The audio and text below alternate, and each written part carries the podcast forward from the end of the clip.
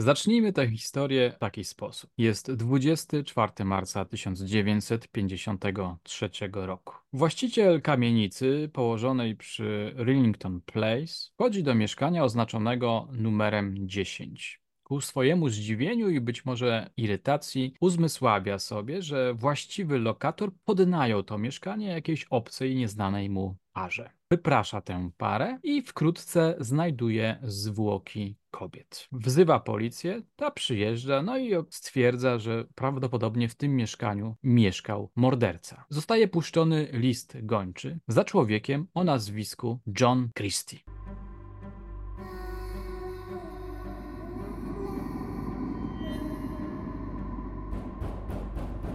Nazywam się Michał Larek, a to jest mój kryminalny podcast Zabójcze opowieści, opowieści, opowieści, opowieści,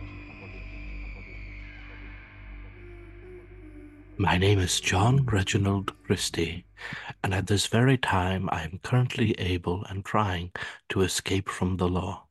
Usiłuję zbiec policji, przechadzając się od przytułku do przytułku, błędząc bezcelowo w parku i tak naprawdę przemierzając całe miasto, nie mając żadnego konkretnego planu na ucieczkę, ani nawet dalszego planu na swoją osobę. Po siedmiu czy dziesięciu dniach John Christie, w którego Michał Bayer znakomicie się wcielił, został aresztowany. Ale zanim pociągniemy tę historię, zanim wrócimy w przeszłość Johna Christiego, chciałbym się z wami przywitać.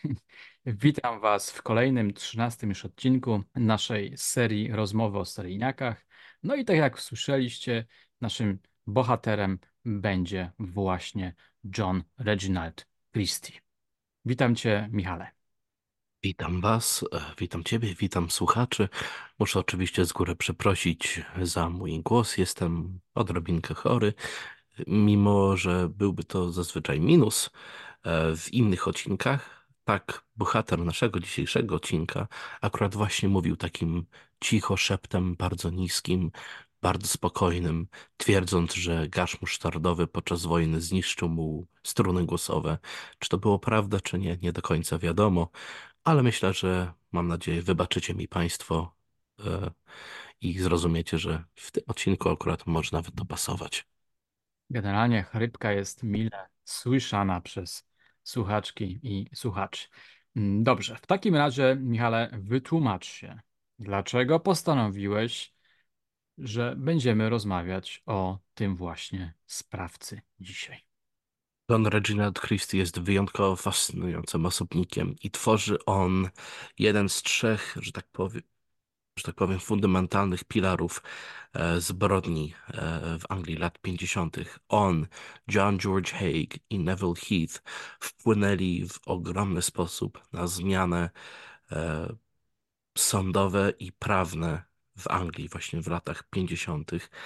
I Christie był głównym tym ogniwem, który zainicjował ogromną zmianę w sądownictwie. Nie zdradzę na razie, co to było, ale ta postać zapisała się w bardzo niechlubny sposób w historii.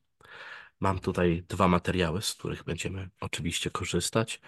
Jedna to jest już dziś legendarna książka Ten Rillington Place, napisana przez Ludovic Kennedy, która zawiera nie tylko akta, ale i też parę bardzo interesujących starych zdjęć Christiego, jakieś zapiski, mapy policyjne. Londynu, który dziś już tak naprawdę nie istnieje, ale o tym potem. A druga książka to już jest bezpośrednio biografia Jonathan Oates, John Christie of Rillington Place. Ja tutaj mam taką skromniejszą y, pozycję. John Christie napisana, jest to rzecz przez Jacka Rosewooda i Rebecca Law. True Story of Rillington Place, Strangle. Um, dobrze, Michale, zanim włączyłem nagrywanie, wspomniałeś o tym, że trzeba by też y, zaznaczyć lekko kontekst historyczny, czyli Anglia powojenna, zniszczona przez zawieruchę, zawieruchę wojenną. Oczywiście. Mamy tutaj Londyn lat 50., zwęglone zgliszcza z bombardowań e, Niemców wciąż są widoczne w wielu miejscach i Londyn jest zapełniony ludźmi, którzy szukają schronienia gdziekolwiek. I jedną z tych ulic jest Rillington Place. E, Dzielnica niezbyt taka ciekawa. E, Dużo takiego nietypowego elementu się tam zgromadza, albo przynajmniej ludzi, którzy na przykład nie byli mile zbytnio widziani w Anglii w tamtych czasach, czyli mamy dużo przede wszystkim imigrantów, cudzoziemców, i wtacza się to w taki bardzo interesujący mikrokozm tych nadchodzących zmian, które zapoczątkowały się właśnie na takich ulicach jak Wellington Place. Takie niemalże slumsowe mieszkania, które zaczynały przekwitać w coś bardziej współczesnego albo bardziej nam znanego. To jest takie przejście tranzytowe. Mhm. Dlaczego y, według Ciebie, mm, czy ta, może inaczej, czy, ta, czy ten kontekst historyczny, czyli Anglia lat 40., potem 50., jakoś mocno wpłynęła na działalność zbrodniczą naszego mm, bohatera? Jak najbardziej wpłynęło. E, John Christie był człowiekiem, którym miał ogromne mniemanie o sobie, choć samych dokonań nie miał zbyt wielu, ale był to człowiek, który chciał się stać takim symbolem tego tradycyjnego Anglika, czyli bardzo wyrafinowany, kulturalny, który wzbudza respekt i szacunek e, u innych, prezentuje niby taką większą osobę niż tym, kim oczywiście w rzeczywistości był. Jest to bardzo ważne, ponieważ Christie często używał swoją historię zmyśloną bądź lub nie e, w wykreowaniu takiego innego imidżu. I zawsze starał się zareprezentować jako porządny fundament i pilar e, okolicy. Jednak prawda oczywiście była całkiem inna. Po polsku powiedzieli, powiedzielibyśmy filar, to Filar, filar. The pillar of a community, yes, tak. dla wszystkich tych, którzy tropią y, różnego rodzaju drobne potknięcia y, naszego amerykańskiego współprowadzącego. René Rouven zaczyna w swoim słowniku zabójców hasło poświęcone temu e, sprawcy od takiego zdania, i to zdanie cytuję świadomie, ponieważ ono właśnie nawiązuje trochę do tego, co powiedziałeś o wizji samego siebie Christiego. Był dobrze wychowany, elegancki, wyrażał się wytwornie, ale był rasistą. To Tak. chyba też do jakiegoś stopnia e, wpisuje się w wytwornego Anglika, który bywa rasistą. Oczywiście, że tak. E, wedle kontekstu trudno mi powiedzieć, czy Christie był bardziej czy mniej rasistowski niż przeciętny Anglik e, w tamtych czasach, więc ten jego rasizm to trudno mi do końca wyjawnić. Myślę, że był, jak to, mu- jak, jak to jest mówione, he was no more racist than the average uh, Englishman at the time. Czyli tym rasizmem może zbytnio się nie wyróżniał. To, co wtedy oczywiście było akceptowalne, a dzisiaj oczywiście byłoby karygodne. E, Nieważne w jakim stopniu.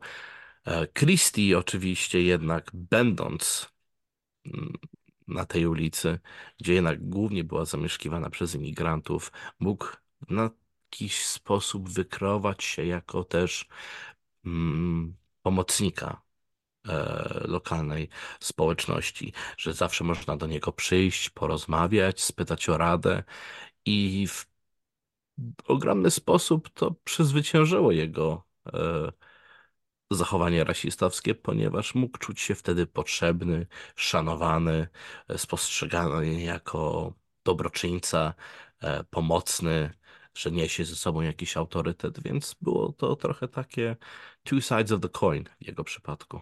Okej, to może jeszcze y, poświęćmy chwilkę, zanim cofniemy się y, w jego y, przeszłość, Mhm. grzebać troszeczkę w jego dzieciństwie. Zatrzymajmy się na chwilę w tych czasach 40., 50. i może opiszmy pokrótce jego wygląd, ponieważ to, jak wyglądał, było bardzo charakterystyczne, prawda? Przez to jego czoło. Oczywiście jego bardzo wysokie e, czoło, prawie łysawa głowa. Tutaj postaram się znaleźć bardzo fajne zdjęcie. e, ogromne okulary, które nosił. Tutaj mamy Christiego, jakim się prezentował na co dzień. Trochę mi to przypomina Pershinga, w dużym, w dużym, w dużym stopniu, i tutaj się akurat mogę zgodzić, Christie wyglądał jak taki typowy, szanowany Anglik. Zawsze miał czyste koszule, czyste spodnie, buty, resztki oczywiście włosów odpowiednio tam przylizanych. No i charakterystyczne u niego były te ogromne jego okulary i jego bardzo cichy i spokojny głos. Twierdził, że podczas bombardowań e, i podczas wojny miał zniszczone struny głosowe, dlatego musiał niemalże takim szeptem mówić do innych. Czy to była prawda, czy kolejny wymysł Christego, który był w swoim rodzaju hipochondrykiem, do końca nie jest wiadomo. No właśnie, tutaj y, trochę wyprzedzamy wypadki. Mm, Ta hipochondria była dość istotna, ponieważ, ale tu cinam. Mhm. To w takim razie opowiedziawszy, jak wygląda, wróćmy do początku jego życiorysu.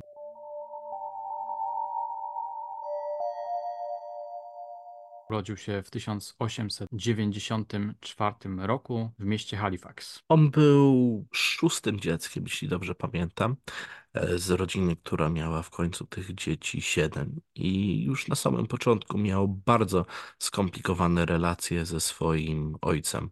Ojciec uważał go za mamisynka i mięczaka. Często się z niego wyśmiewał i poniżał go e, w domu. Nie pomagało to, że mama i siostry strasznie były według niego e, bardzo zbyt aż nadopiekuńcze wokół niego. I strasznie to ojca denerwowało, ponieważ twierdził, że syn musi stać się mężczyzną jak najszybciej, a nie czepiać się cały czas em, the skirt of his mother, czyli że musi w końcu opuścić, a nie trzymać cały czas em, spódnicę e, swojej mamy. Oczywiście już wtedy uważał, że syn być może będzie homoseksualistą i się z tego naśmiewał.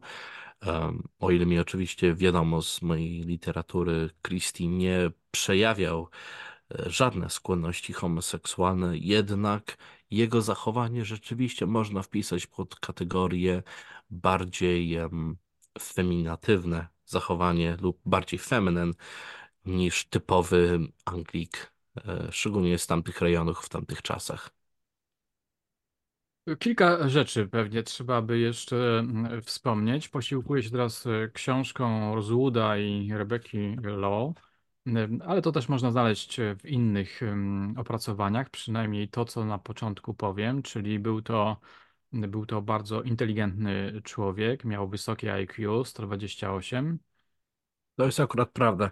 Szczycił się też tym, że bardzo miał dobre stopnie w szkole, szczególnie z matematyki, co już jest nietypowe, ponieważ większość seryjnych morderców, oczywiście nie każdych, już w dzieciństwie przejawiają ogromne problemy z, e, nawet jeżeli posiadają wysokie IQ, problemy z szkolnictwem w systemie takim rygorystycznym, można powiedzieć, który szczególnie wtedy miał tworzyć specyficzne jednostki do specyficznych zadań, a Christie w przeciwieństwie e, odnalazł się w takich realiach i kwitł. Druga ciekawa rzecz to jest taka, że należał do skautów, bardzo lubił być ubrany w uniform, który dawał mu takie poczucie władzy. Do skautów i do chóru należał. Podobno miał bardzo piękny głos. Ciekawa postać. No i tutaj jeszcze jest taka bardzo mm, interesująca mm, rzecz, że wpłynęła na niego, czy bardzo ważna dla niego była śmierć dziadka, człowieka dość e, przerażającego. Kiedy patrzył na tego przerażającego dziadka martwego, uświadomił sobie, że martwe ciało, że zwłoki nic mu złego nie zrobią. Tak. Czy miało to taki wpływ ogromny jak potem, późniejsze wydarzenie w jego życiu, o którym potem wspomnę? Nie do końca wiem. Jednak wiem, że śmierć jego dziadka już wtedy na dość taki wyjątkowo wrażliwy umysł wpłynęła takim sposobem, że Christie uświadomił sobie, że śmierć oznacza spokój i totalną kontrolę, że nie musi się obawiać riposty lub jakiejkolwiek negatywnej reakcji od drugiej strony i gdy ta osoba już jest martwa, może zrobić cokolwiek tylko chce. Jest w posiadaniu jakiejś władzy, mocy i autorytetu nad tą osobą. No właśnie. Co dalej należy y, powiedzieć y, o jego rozwoju, jego y, wczesnym etapie życia? To, no to tutaj musimy też przeskoczyć do okresu dojrzewania. Christie miał problemy z potencją jako młody chłopak i parę razy doszło do naprawdę przykrych i niezręcznych sytuacji, jak był z drugą osobą, z kobietą i nie mógł stanąć na wysokości zadania. No i długo nie trzeba było czekać, żeby pojawiły się przeróżne plotki i szepty i chichoty za jego plecami. Był często nazywany Reggie No Dick przez swoich, trudno nazwać ich przyjaciółmi czy, kole, czy nawet kole, kolegów, ponieważ nie miał zbytnio e, dużo przyjaciół. Każdy uważał go za takiego trochę osobliwego dziwoląga. Jednak jak już wkroczyły te bardzo przykre słowa o jego impotencji, to jeszcze bardziej zapadł się e, pod ziemię i coraz bardziej zaczęła narastać w niego ta frustracja, że nie jest okazywany mu należny szacunek, a tylko wyśmiewanie i kompletny brak zainteresowania ze strony rówieśników. Taka trochę symboliczna kastracja następowała, prawda? Na nim. Jak najbardziej, tak. Zimny ojciec, nadopiekuńcze siostry, matka nadopiekuńcza. E, no i tutaj mamy, no właśnie, nieudane próby e, seksualne. Ten e, hańbiący, można by powiedzieć, pseudonim. No to wszystko musiało się jakoś w nim niezbyt dobrze odkładać.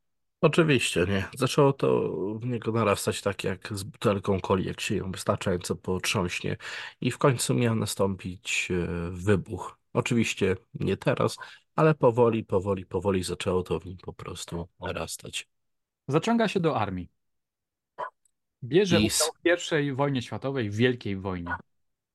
i właśnie twierdzi, że to właśnie podczas Wiel pierwszej wojny światowej um, Gaz musztardowy uszkodził jego struny głosowe.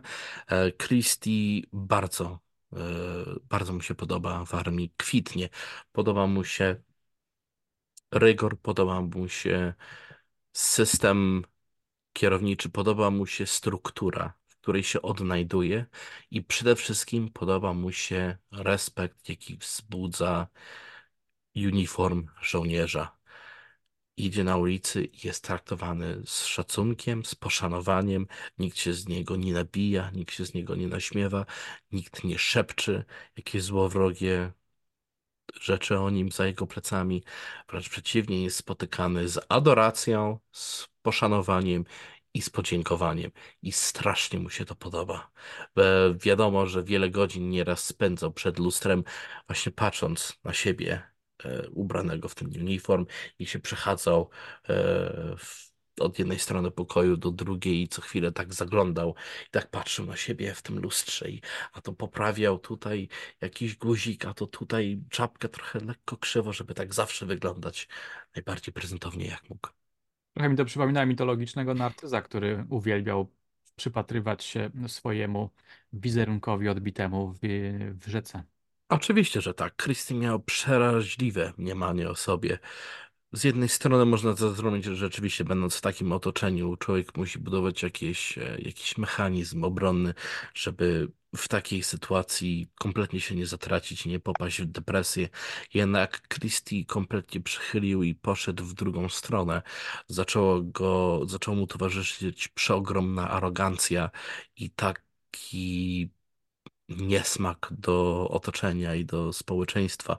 Widział siebie jako wyjątkowego osobnika, strasznie inteligentnego, który stoi powyżej resztę, resztą plebsu, którego otocza, otacza i że wszyscy inni powinni tak naprawdę paść na kolana i całować go w stopy za to, że John Christie jest i tutaj będzie zaprowadzał porządek.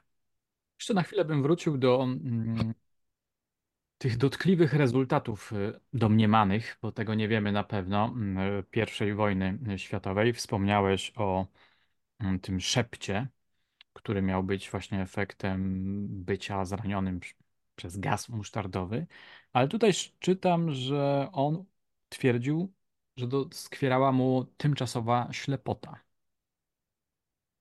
Tak. Christie, i tutaj już możemy e, zapoczątkować e, obszerny bardziej temat. Christie był straszliwym hipochondrykiem. Bał się przeróżnych zarazków, bakterii, chorób. I wiadomo też, że Christie był notorycznym kłamcą i mitomanem. Często, żeby u drugiej osoby wytworzyć jakąś sympatię, twierdził, że miał tymczasową ślepotę lub że stracił e, swoje struny głosowe lub jakieś inne choroby mu doskwierały. Wiadomo, że większość z nich tak naprawdę po wielu tam badań po prostu nie istniały. Czy Christie zmyślał je, czy rzeczywiście uwierzył, że był chory, to już trudno opisać. Się spierają tak naprawdę pisarze do dziś, czy Christie rzeczywiście cierpił na przeróżne problemy zdrowotne, czy po prostu tak bardzo wie, wierzył i zaczął wytwarzać choroby w swoim umyśle, syndrom Munchausena, czy rzeczywiście e, po prostu wiedział, że nic nie doskwiera i kłamał w żywe oczy, bo wiedział, że tak zawsze zdobędzie sympatię i współczucie u drugiego człowieka. W tym oczywiście też historia o swojej domniemanej ślepocie. Mm, Wspominałeś o mundurze. Fakt, że nosił mundur, że czuł się w nim świetnie, że ten mundur dawał mu poczucie władzy, nie sprawił, że skończyły się problemy z impotencją. Mm, A mimo tych e, problemów on żeni się z pewną kobietą. Mm, Te problemy cały czas mm, doskwierają mu, więc zaczyna korzystać z usług. Kiedyś powiedzielibyśmy prostytutek, dzisiaj mówimy z usług seks workerek. Mhm. O E, współ... Em, damy, damy nocy. Nocy. trzeba wspomnieć, że jego e, małżeństwo ożenił się z niejaką Ethel Simpson. Było takie małżeństwo ba- wyjątkowo okrutne. Christie tak naprawdę nie kochał swojej żony. Christie wziął ją jako żonę, ponieważ ona była mu strasznie uległa i Ethel była akurat bardzo sympatyczną i ciepłą kobietą, ale nie miała szczęścia i powodzenia w znalezieniu sobie męża. Ludzie też się z niej naśmiewali, że jest taka, że tak prosto wygląda, taka biedna dziewczyna ze wsi, a Christie pierwszy raz e, w jej życiu okazał jej choć odrobinę sympatii, adoracji i ciepłego słowa. I Ethel rzeczywiście się w nim zakochała. Wiadomo natomiast, że Christie czy czuł więcej coś do niej niż jakąś taką potrzebę mieć żony? E, Trudno mi powiedzieć. Jednak mogę stwierdzić, że czytając jego biografię, nie była to wielka miłość. Pomimo, że tutaj mamy zdjęcie niby tej szczęśliwej pary, to już wtedy Christie miał problemy małżeńskie i nie mógł uwierzyć, że nawet jak już znalazł sobie żonę, wciąż ma przeogromne problemy z intymnością i potencją. Wtedy wyruszał e, do centrum Londynu i zaczął spotykać się z prostytutkami, żeby w jakiś sposób wyładować swoją frustrację seksualną. I zdaje się, że mm, y, wtedy mu lepiej szło, prawda? Tak, e, niektóre prostytutki pozwalały mu, żeby je lekko podduszał, lekko bił, mógł wykazać jakiś sposób kontroli dominacji, lub też, gdy kompletnie mu się oddawały, nic nie mówiły i niemalże leżały niczym martwe. Ale też chyba y, ważne było dla niego to, że on jakby czuł się trochę lepszym od y, y, prostytutek. Tak, status społeczny rzeczywiście tutaj miał ogromny wpływ, ponieważ w jego głowie on był kimś lepszym.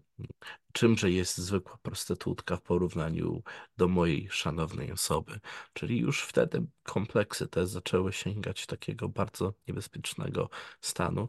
I rzeczywiście, po wielu spotkaniach z prostytutkami, sam twierdził, że zawsze czuł się lepiej ale jednocześnie musiał się potem oczyścić z tego, ponieważ twierdził, że zanurzył się po prostu w jakąś nieczystość, e, w jakiś brud, w jakiś syf i teraz musiał w pokonaniu tego wszystkiego jakby strącić to z swojej osoby. Mówiłeś, że chciał uchodzić za takiego Anglika e, eleganckiego, e, praworządnego, do, dobrego. Tymczasem on mm, był też takim zwyczajnym e, złodziejaszkiem, jako na przykład em, listonosz, kradł przekazy, został za to e, skazany, wyłudzał pieniądze pod fałszywym nazwiskiem, e, też został skazany, kradł. mm, I to jest najzabawniejsze, pomimo y, wysokiego IQ, John Christie nie był wcale wielkim geniuszem zbrodni jego próby wszelakiej kradzieży, nawet tej najmniejszej, kończyły się najczęściej fiaskiem, e, karą finansową i też karą więzienną w wielu przypadkach.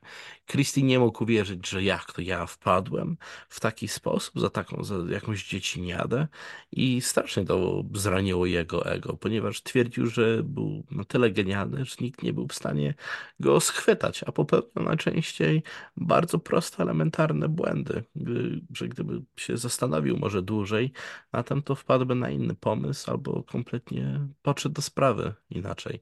Niestety tak się nie stało i Christie miał tutaj nie tylko zranione ego, ale też zraniony e, zra- zranioną kartę w życiorysie, ponieważ przez lata widniało, że był to rzeczywiście złodziejaszek e, i taki, taki drobny cwaniaczek po prostu. Właśnie, czyli on tutaj akurat jako przestępca nie wykazywał takich atrybutów mrocznych, demonicznych, diabelskich czy diabolicznych.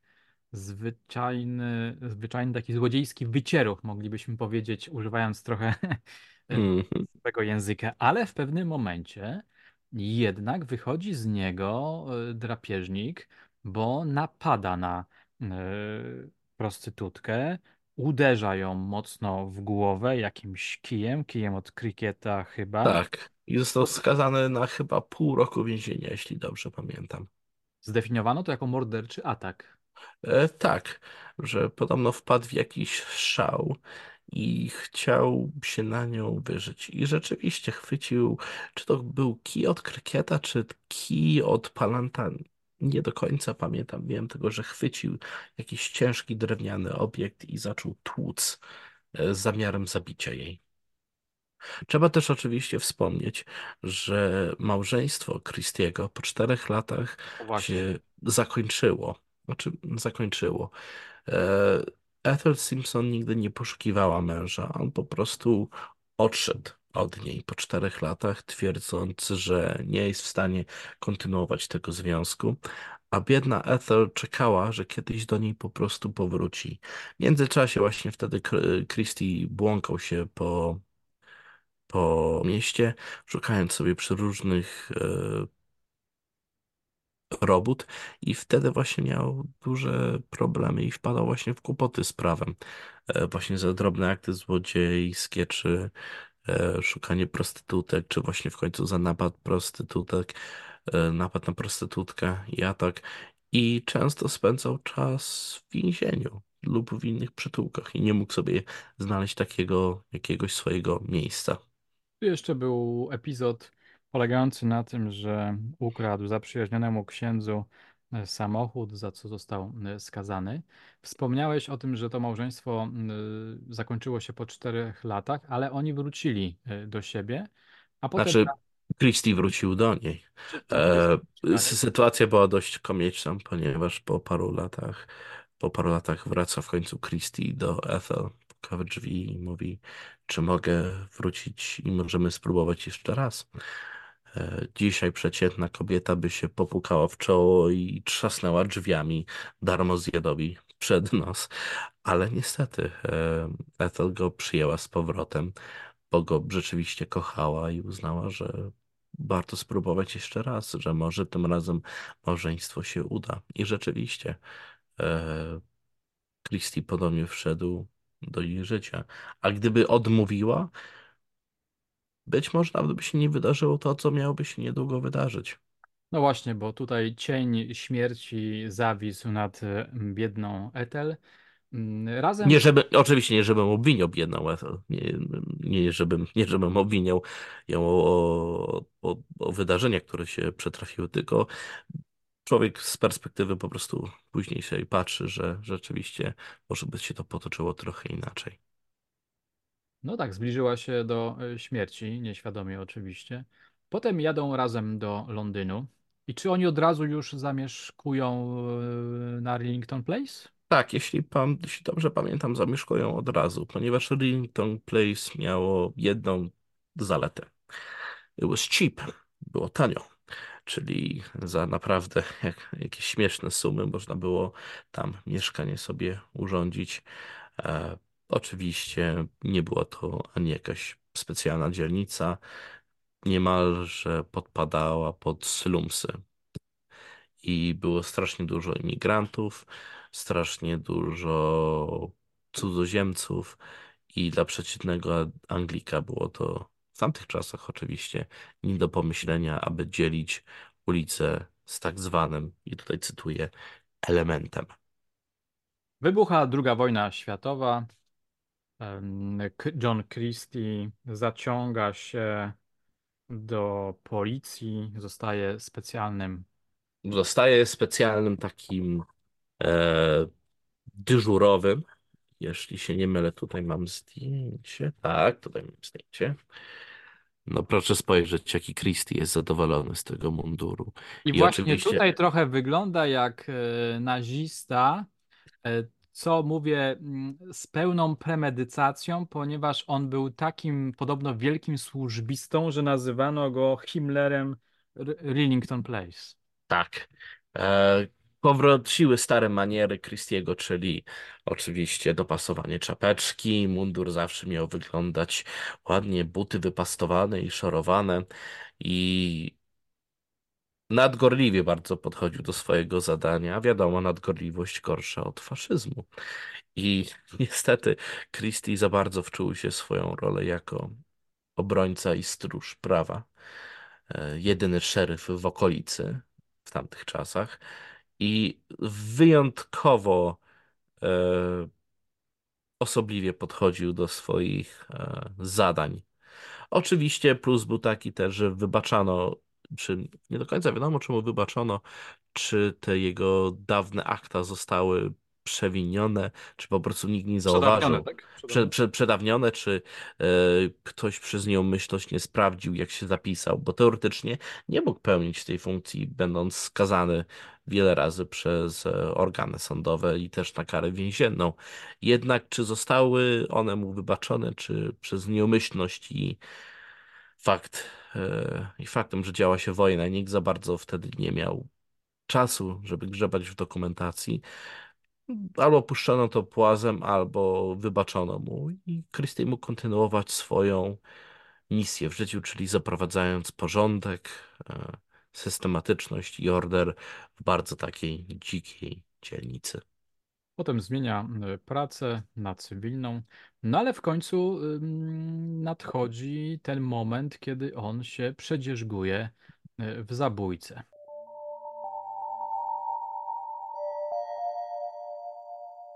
Pierwsze zabójstwo przytrafiło się w 1943 roku, czyli jeszcze podczas trwania e, II wojny e, światowej.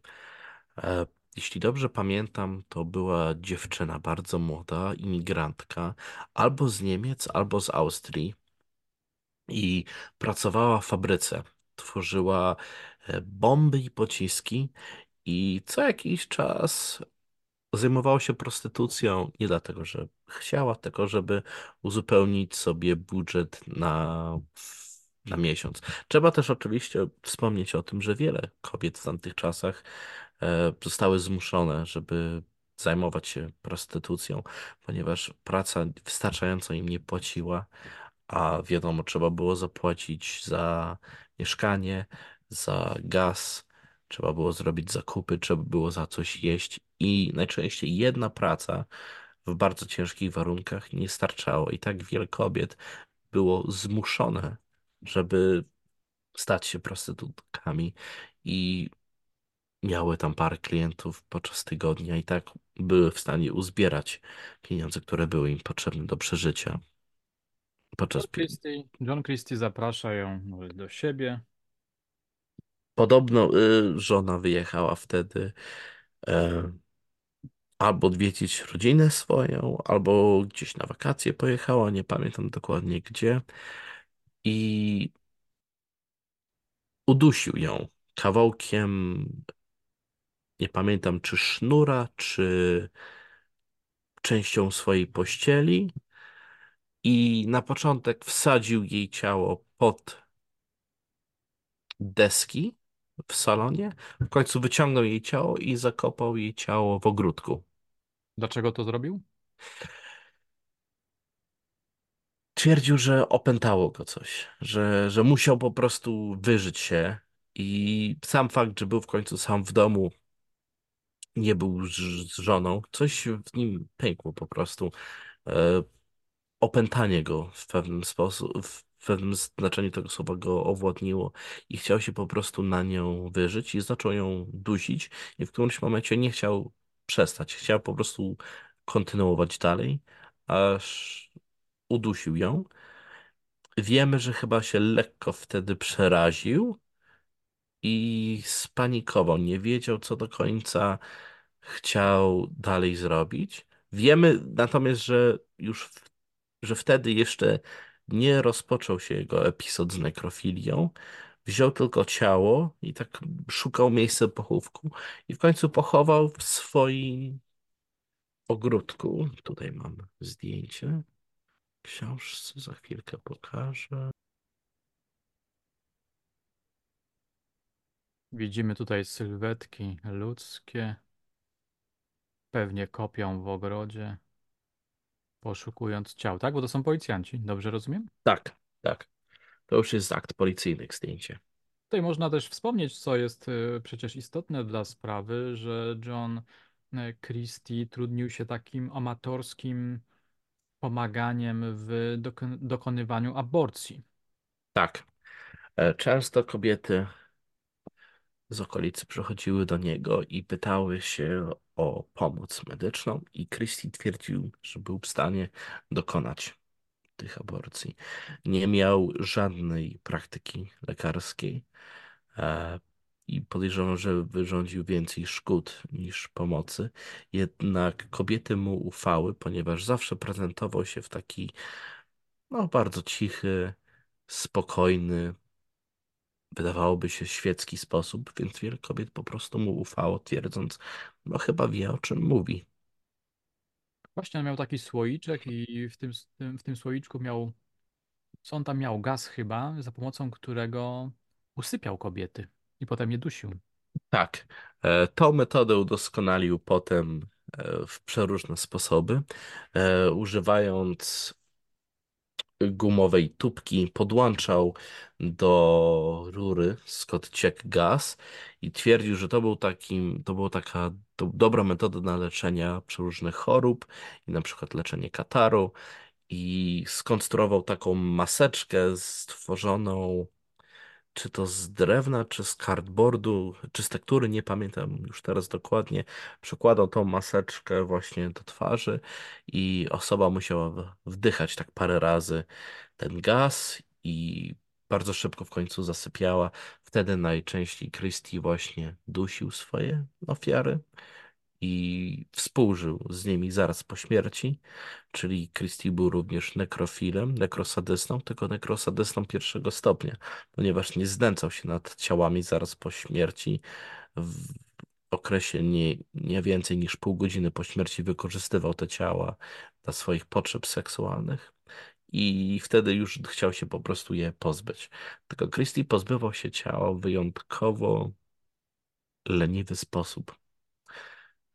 Patrzymy tutaj na postaci typu Nilsena czy Damera, którzy albo kroili te ciała, zakopywali je, e, gotowali lub zanurzali w przeróżnych kwasach, a Christie po prostu ciągnął te ciała owinięte w jakieś prześcieradło lub szmato i zakopywał je w ogródku. Jak już zaczynało brakować miejsca w ogródku, zaczął chować przeróżnych e, pokątnach swojego domu. No i ostatecznie, tak jak powiedzieliśmy na początku, zostały te ciała znalezione, już nie pamiętam, w jakiejś szafie, czy E, W szafie były ukryte w niewyjątkowo jakiś mocny sposób, że jak już potem zaczynano no, te ciała odnajdywać, to jedno za drugim się tak naprawdę odnajdywało, ponieważ Christie nie przykładał się zbytnio do zacierania swoich śladów. Nie przykładał się także do dbania o higienę, bo te kolejne ciała tam były, a on zapraszał jakichś gości mm, do siebie i to, to mieszkanie było w stanie opłakanym, było cuchnące, śmierdzące. Niektórzy goście lekceważyli to, niektórzy wychodzili. No dobrze, mamy pierwszą zbrodnię. Potem Twierdził, twierdził potem, że to a to jakaś rura pękła, to jakiś gaz, albo że to wina imigrantów, którzy się sprowadzili z sąsie- sąsiedztwa i dlatego ten smród był taki mocny co ściany. Nas wszystko miało wytłumaczenie. i cóż, są kolejne zbrodnie. Tak, e, zbrodnie zaczynają narastać. Za każdym razem, gdy Ethel nie ma w domu, Christie sprowadza przeróżne prostytutki i zaprasza je do domu, oferując im też e, właśnie lek swojego domowego użytku, właśnie ten gaz sypiający. A słyszę, że pani się chyba źle czuje, że ma pani taki brzydki kaszel, czy chyba ma pani katar. Niech pani zażyje trochę tego, to pomoże. Oczywiście niektóre kobiety się e, nie dały nabrać na to, już wiedziały, że coś jest nie tak i albo uciekły Christiemu, albo doszło parę razy do szarpaniny i w końcu zwiały. Oczywiście nie zgłaszały potem to na policję, ponieważ wtedy same byłyby w kłopotach prawnych, gdyby powiedziały, dlaczego szły do nieznanego, mieszkania nieznanego im wcześniej mężczyzny, ale tak Christie najczęściej wabił swoje ofiary. Proponował właśnie pieniądze za seks w swoim domu, darmową e, metodę leczenia i po tym, jak już zasypiały, podduszał je albo sznurem, albo pończochą, albo kawałkiem pościeli. Wykorzystywał te ciała seksualnie i zakopywał je lub też chował w mieszkaniu. W pewnym momencie zabija także wspomnianą Ethel, czyli swoją małżonkę. tak. Małżonka w którymś momencie zaczyna się domyślać, co się dzieje. I pierwszy raz w życiu ma z nim konfrontację taką poważną, mówiąc, że ona już wie, co się tak naprawdę wyprawia, i Christie w tym momencie panikuje i się rzuca na nią i ją po prostu dusi, bez preparatu. Po prostu się na nią rzuca. Nie może uwierzyć, że ktoś w ogóle śmie mu zwrócić uwagę i, po, i systematycznie ją dusi i jej ciało zawija w karpet, jeśli dobrze pamiętam, i Dywan. chowa, w dywan, przepraszam, w dywan i chowa w mieszkaniu. I Christie już wie, że popełni tutaj przeogromny błąd, ponieważ to jest osoba, która posiada wielką rodzinę, która wie, gdzie ona się podziewa i bardzo trudno będzie wytłumaczyć jej zniknięcie. Christie na początek próbuje oczywiście, pisząc fałszywe listy em, pod, pod adresem żony, że kochana rodzino, wyjeżdżam na wakacje na jakiś czas, nie przejmujcie się, jeśli nie będziecie ode mnie e, nic nie słyszeli od parę miesięcy lub parę tygodni, wszystko jest ok. No tak człowiek dostaje taki list, to już staje się podejrzliwy. I Christie wiedział, że źle zrobił, mordując swoją żonę, i w tym momencie jego los był tak naprawdę przesądzony, ponieważ wynajął te mieszkanie, e, młodej parze, która tam przyjechała i zebrawszy od nich pieniądze, po prostu któregoś dnia zniknął. I tak jak ci młodzi państwo odkryli w końcu, co dokładnie wytwarza ten przykry odór w mieszkaniu. I potem jak wezwali policję, policja zaczęła odnajdować ciała w bardzo szybkim stopniu. E, trzy lub cztery ciała w mieszkaniu, trzy lub cztery ciała zakopane, e, przepraszam, trzy zakopane w ogródku, trzy schowane w mieszkaniu i w którymś momencie ruszył list poszukiwawczy. Michale, ale Chris... tutaj musimy się, tutaj musimy się zatrzymać, ponieważ pominęliśmy bardzo ważną zbrodnię, prawda? Przecież on A tak, parę, młodą parę małżeńską, Timothy i Beryl No to Evansowie. ch czy chcemy to zachować na inny odcinek? Czy, bo to tej sprawie można poświęcić kompletnie inny odcinek. Czy chcemy chociaż troszeczkę Chcemy, liznąć temat? chcemy zarysować trochę, chcemy liznąć temat, no bo to jest y, niezwykle istotne, zasygnalizujemy to tylko. Dobrze, jest, powiem tylko w skrócie, jest to najważniejsze morderstwo Christiego, które tak naprawdę spowodowało ogromną zmianę.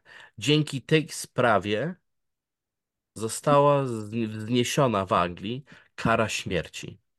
Już tłumaczę dlaczego. Dlaczego się Christie w taki sposób e, doczy- przyczynił do tej zmiany. Do tego mieszkania e, nad nimi, na górze, wprowadził się Timothy Evans ze swoją e, młodą żoną, Beryl. Do końca Oni jeszcze mieli sprawa. córeczkę, prawda? Tak, Że, oni mieli jeszcze, jeszcze e, córeczkę. Córeczkę Geraldine. I ona też oczywiście była w ciąży, jego żona. 15 czy 16 tydzień w ciąży. Wiadomo, że żona Beryl podeszła do Christiego któregoś razu i miała do niego prośbę medyczną. Nie wiadomo, czy chodziło o aborcję, czy nie. Do dziś jest to trochę niejasne. Wiadomo natomiast, że Timothy Evans był, nie obrażając oczywiście zmarłego, nie był najlepszym mężem. Był impulsywny, był chaotyczny, gwałtowny, bił swoją żonę, bił swoje dzieci. Jednak czy byłby w stanie się posunąć do aktu, jakim jest morderstwo? Któregoś razu przychodzi Timothy ze swojej pracy i Christie mu mówi, że żona jest martwa. Razem z 16, 16-tygodniowym e, dzieckiem, które miało w brzuchu i również zmarła jego córeczka Gerald, Geraldine. Michale, tutaj postawimy kropkę na sekundę. Ja tylko dla Mhm. porządku chronologicznego powiem, że to miało miejsce w 1949 roku.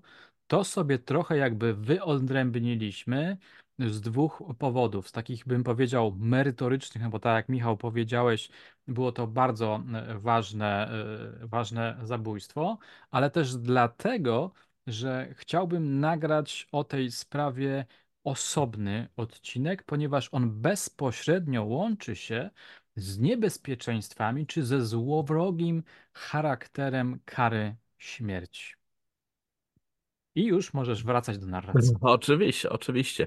Żeby, żeby nie zdradzić tutaj zbyt wiele interesujących szczegółów, a żeby zachęcić Państwa do e, dalszego poznania tej historii, powiem tylko, że Timothy Evans został zaaresztowany i skazany na karę śmierci i w sali sądowej spotkał się z e, Christiem i to właśnie Christie wytypował jego jako mordercę swojej żony i swoich dzieci.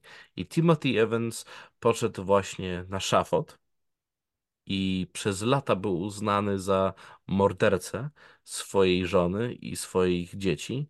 Dopiero w 2004 roku, e, czyli no, prawie 60 lat po dokonaniu zbrodni, został ułaskawiony przez sąd I sąd w Anglii oficjalnie stwierdził, że to nie Timothy Evans zabił swoją żonę, e, tylko Christie po być może nieudanej próbie e, aborcji zamordował właśnie Geraldine, przepraszam, e, Beryl, a Geraldine była tym po prostu niefortunnym świadkiem, ponieważ Christie nigdy nie przejawiał w ogóle jakiekolwiek zainteresowanie dziećmi, czy to seksualne, czy pedofilskie.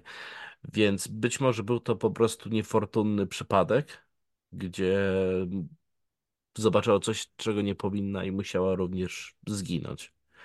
Jednak sprawa jest na tyle skomplikowana, że brat Beryl parę lat temu napisał książkę oskarżając I swojego. tutaj zatrzymamy się, Michale, ponieważ Mhm.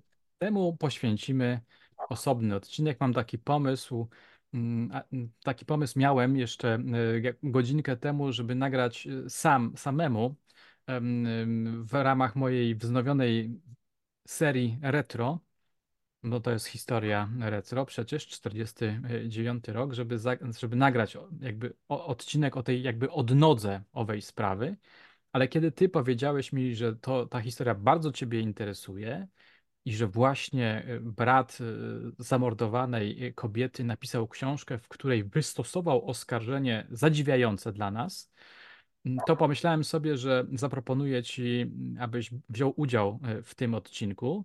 Tu my tylko powiemy, że był taki moment, kiedy stwierdzono, iż Timothy został skazany niesłusznie ta książeczka, którą e, pokazywałem, na której, na której ja troszkę bazuję, e, opowiada o tym, że mm, no, rząd czy korona musiała jakoś wytłumaczyć się z tej sądowej e, zbrodni i stwierdzono, że zrobił to Timothy. No ale mm, generalnie nie wierzy się w to. Natomiast to, co ty dzisiaj mi powiedziałeś, jest jakby kolejnym plot twistem w tej sprawie. No i tyle, jeśli chodzi dzisiaj o, o, o, o zabójstwo owej biednej.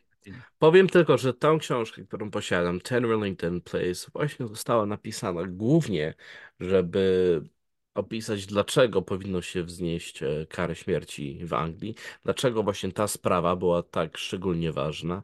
Jednak, jak zapewne Państwo dowiedzą się w nowym odcinku, prawda jest wyjątkowo skomplikowana, skomplikowana i nawet po tylu latach nie ma do końca oficjalnej wersji wyjaśnień.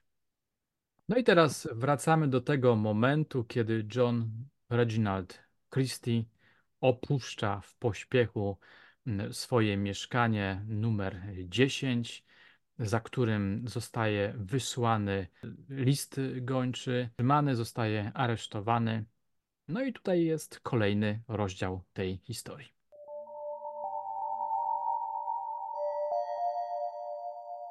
Christie wyrusza tak w miasto. Niezbyt stara się, żeby jakoś wniknąć w tłum. Jak zostaje już schwytany przez policję bardzo szybko, ponieważ ktoś rozpoznaje go e, w przytułku.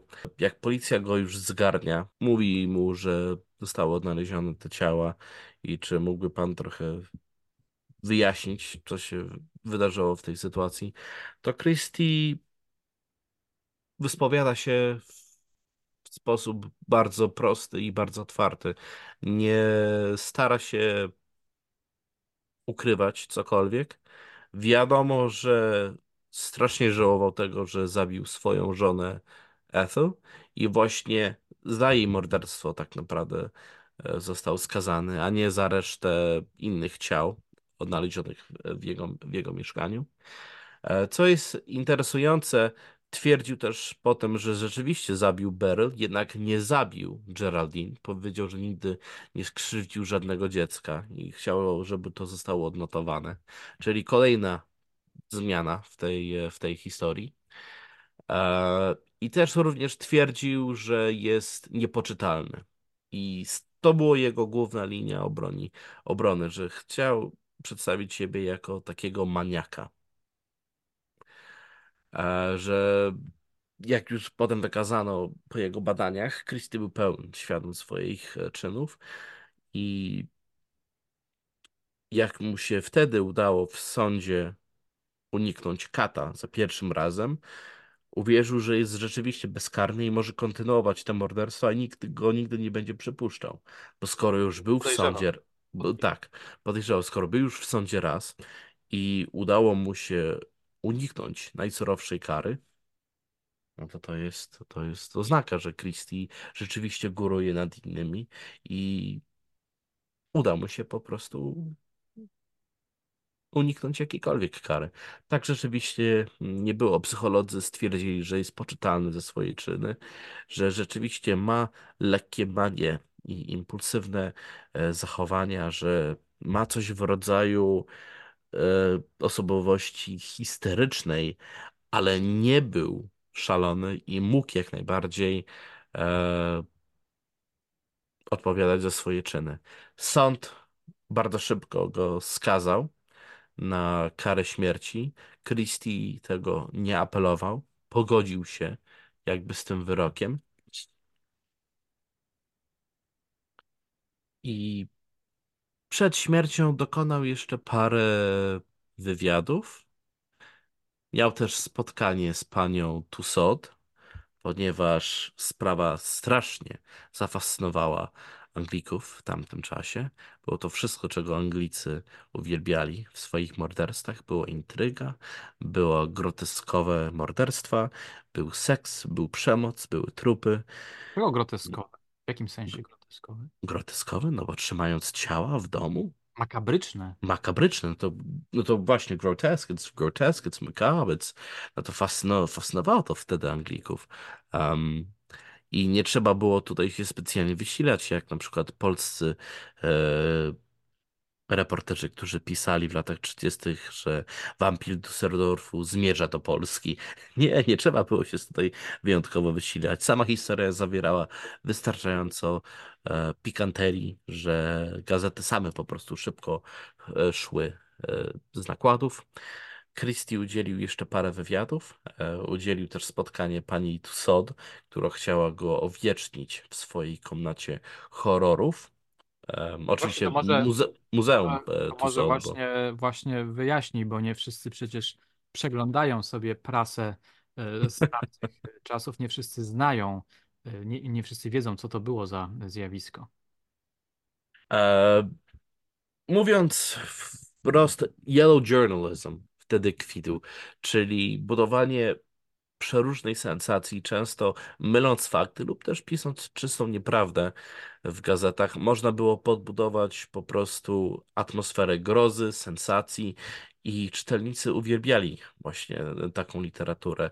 Nie tylko w Anglii, ale i też w Niemczech, w Polsce. I używa, użyłem tutaj właśnie przykładu Petera Kurtena, e, ponieważ gdy Kurten mordował w Düsseldorfie, to e, polscy dziennikarze wypisywali przeróżne artykuły o tej sprawie, zanim został schwytany, pisząc też, że być może kieruje się bardziej na wschód i kieruje się do Polski. Oczywiście Kurten nigdy nie miał takich zamiarów, ale wystarczyło napisać taki jeden artykuł i już e, publiczne zainteresowanie i panika sięgnęła pewnego zenitu i zainteresowania.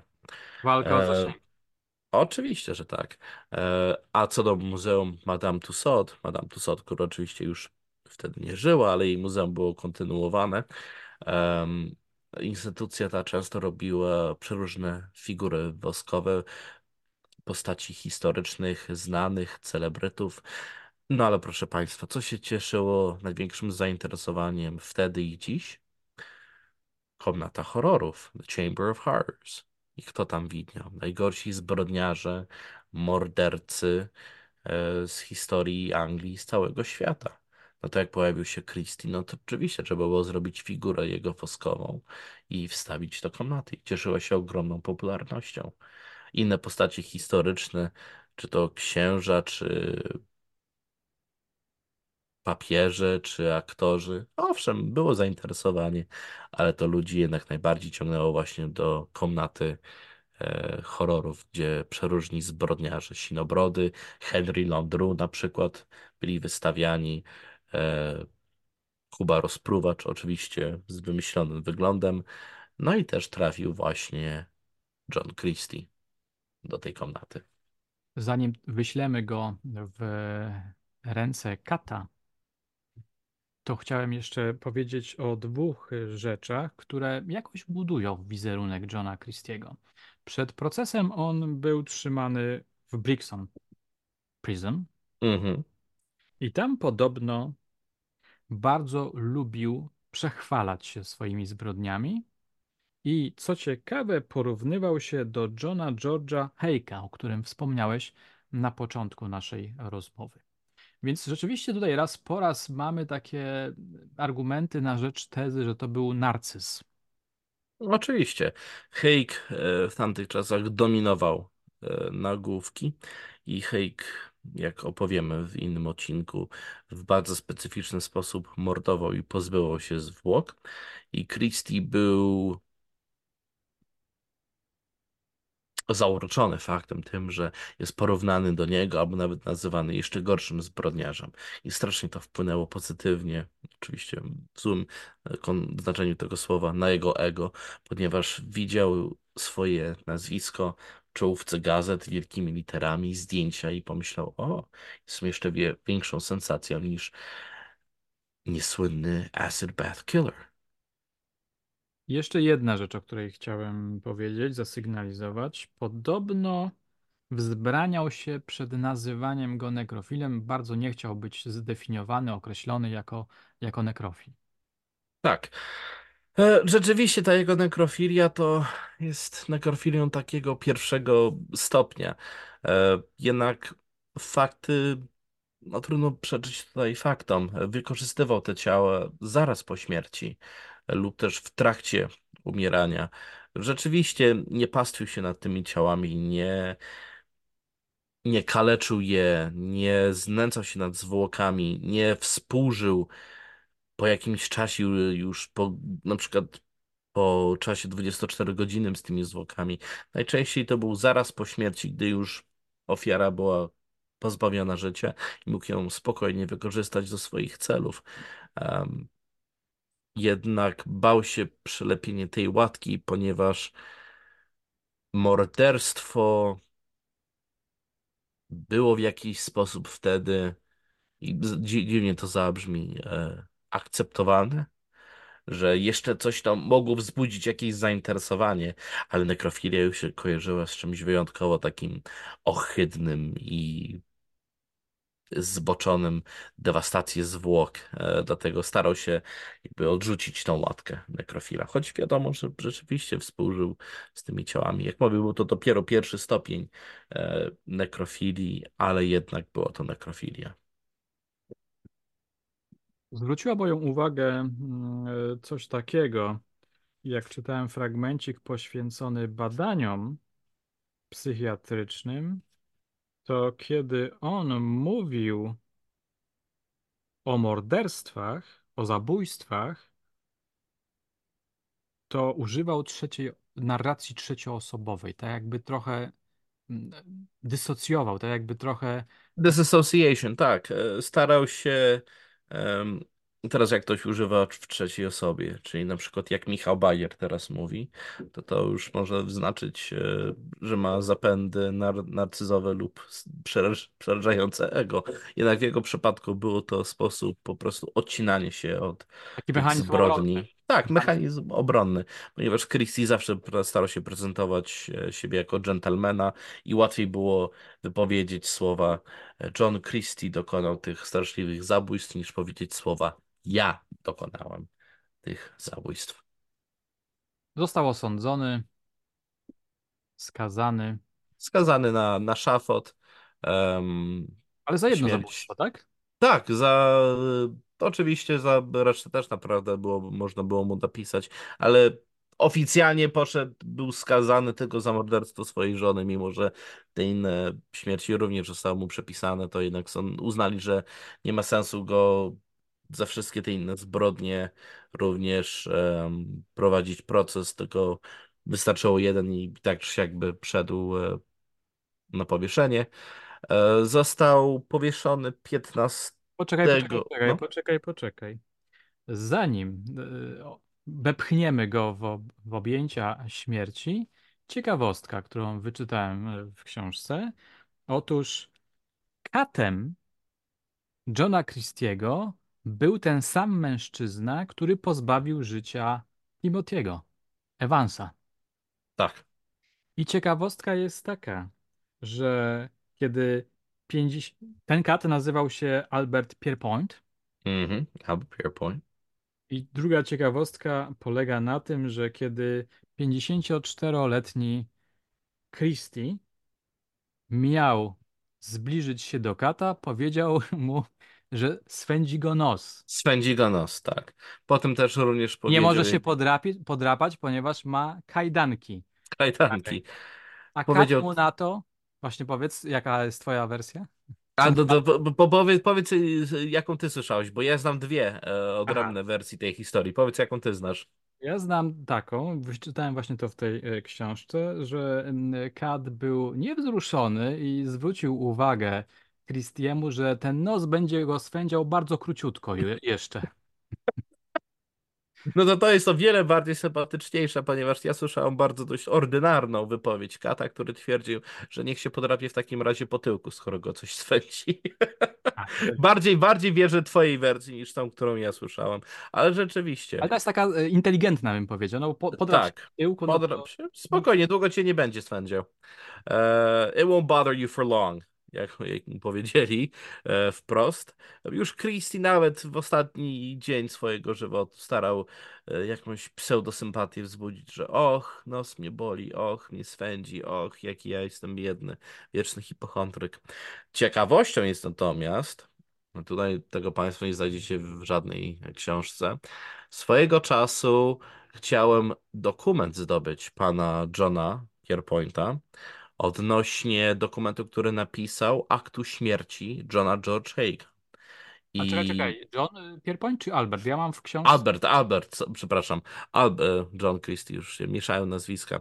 E, Miałem okazję zdobyć dokument napisany przez Pierpointa odnośnie sprawy John George Haga, gdzie opisał w takim oficjalnym dokumencie akt zgonu tak naprawdę Heiga. Niestety stanęły negocjacje, ponieważ e, sprzedawca chciał zbyt wygórowanej ceny, e, ponad 1000 funtów za ten dokument i w końcu chyba sprzedał komuś innemu. Ale przez jakiś czas miałem na swoim oku taki bardzo rzadki i bardzo dość cenny dokument, ale niestety się nie udało. I tak e, tą anegdotą Christie Jemu jest założony czarny kaptur, wokół szyi założona pętla i Christie, nawet chyba nie wydarzywszy żadnego dźwięku ani pisku, spada. E, chwilę trzepocze jego ciało i w końcu umiera, jeśli dobrze pamiętam, 15 lipca 53 roku i zostaje pochowany w bezimiennym grobie. Tak. My dzisiaj tak trochę mało chronologicznie szliśmy, mało używaliśmy dat. Ja tutaj może w takim razie przeczytam chronologiczną listę zabójstw. Czyli mamy 43 rok, to jest Ruth First. Ruth First. Mhm. Ruth First. 1944 Muriel Eddy. Mhm. 1949 Beryl Evans. Mhm. Znak zapytania. Znak zapytania. 49 Geraldine Evans. Znak zapytania. 1952 rok Ethel Christie. Mhm. 53 Rita Nelson. Mhm. 1953 luty Kathleen Maloney. Kathleen Maloney. Kathleen Maloney. I marzec 1953 Hectorina McLennan. Mhm. Ostatnia jego ofiara. Ostatnia jego ofiara. Oczywiście jest, jest podejrzenie, że tych ofiar mogło być więcej, e, ponieważ w którymś momencie odnaleziono część włosów, włosów e, A łonowych. właśnie, to jest też ciekawostka, że on e, zabierał włosy łonowe swoim ofiarom. Tak, tak. Zbieranie takich trofea, zbierał trofea ze swoich ten. I były tam włosy łonowe, które nie pasowały do żadnych e, ofiar. Jednak Christie twierdził, że to były od innych prostytutek, których po prostu poprosił o kawałek e, części ich, ich włosów. Czy mówił prawdę, czy rzeczywiście zabił je gdzieś indziej, trudno powiedzieć. Mogę tylko stwierdzić, że Christie operował w taki specyficzny sposób. Christie, jak wszystko w swoim życiu, chciał mieć kompletną kontrolę. Christie nie był typem mordercy, który mógłby zabić kogoś na ulicy, bo był zbyt wielkim tchórzem. I zbyt dużo mogło pójść nie tak. A będąc w swoim domu, używając podstępu, e, był w pełni, był w całkowitej kontroli sytuacji i czuł się wtedy najbardziej komfortowo, ponieważ był w swoim otoczeniu. On wytaczał, jak miała przebiegać sprawa i miał pełną kontrolę nad sytuacją, a było jak najmniejsze ryzyko lub zmiany, że coś pójdzie nie tak. Chociaż kto wie, rzeczywiście, może i było nawet i więcej tych ofiar. Opowieść dobiega e, końca. Co prawda nie całkowicie, bo do fragmentu tej sprawy jeszcze e, wrócimy w jednym z odcinków, ale dzisiaj powolutku już stawiamy kropkę nad i. Powiemy jeszcze jedynie, zapowiemy, kto będzie bohaterem kolejnego odcinka tej naszej serii. Michale, proszę bardzo. No to pozostajemy w latach 50. i następnym tematem będzie John George Haig, The Acid Bath Killer. Czyli to jest właśnie ta mroczna postać, do której lubił przyrównywać się John Reginald Christie. Szanowni Państwo, dziękujemy za uwagę. Dziękujemy i do następnego odcinka.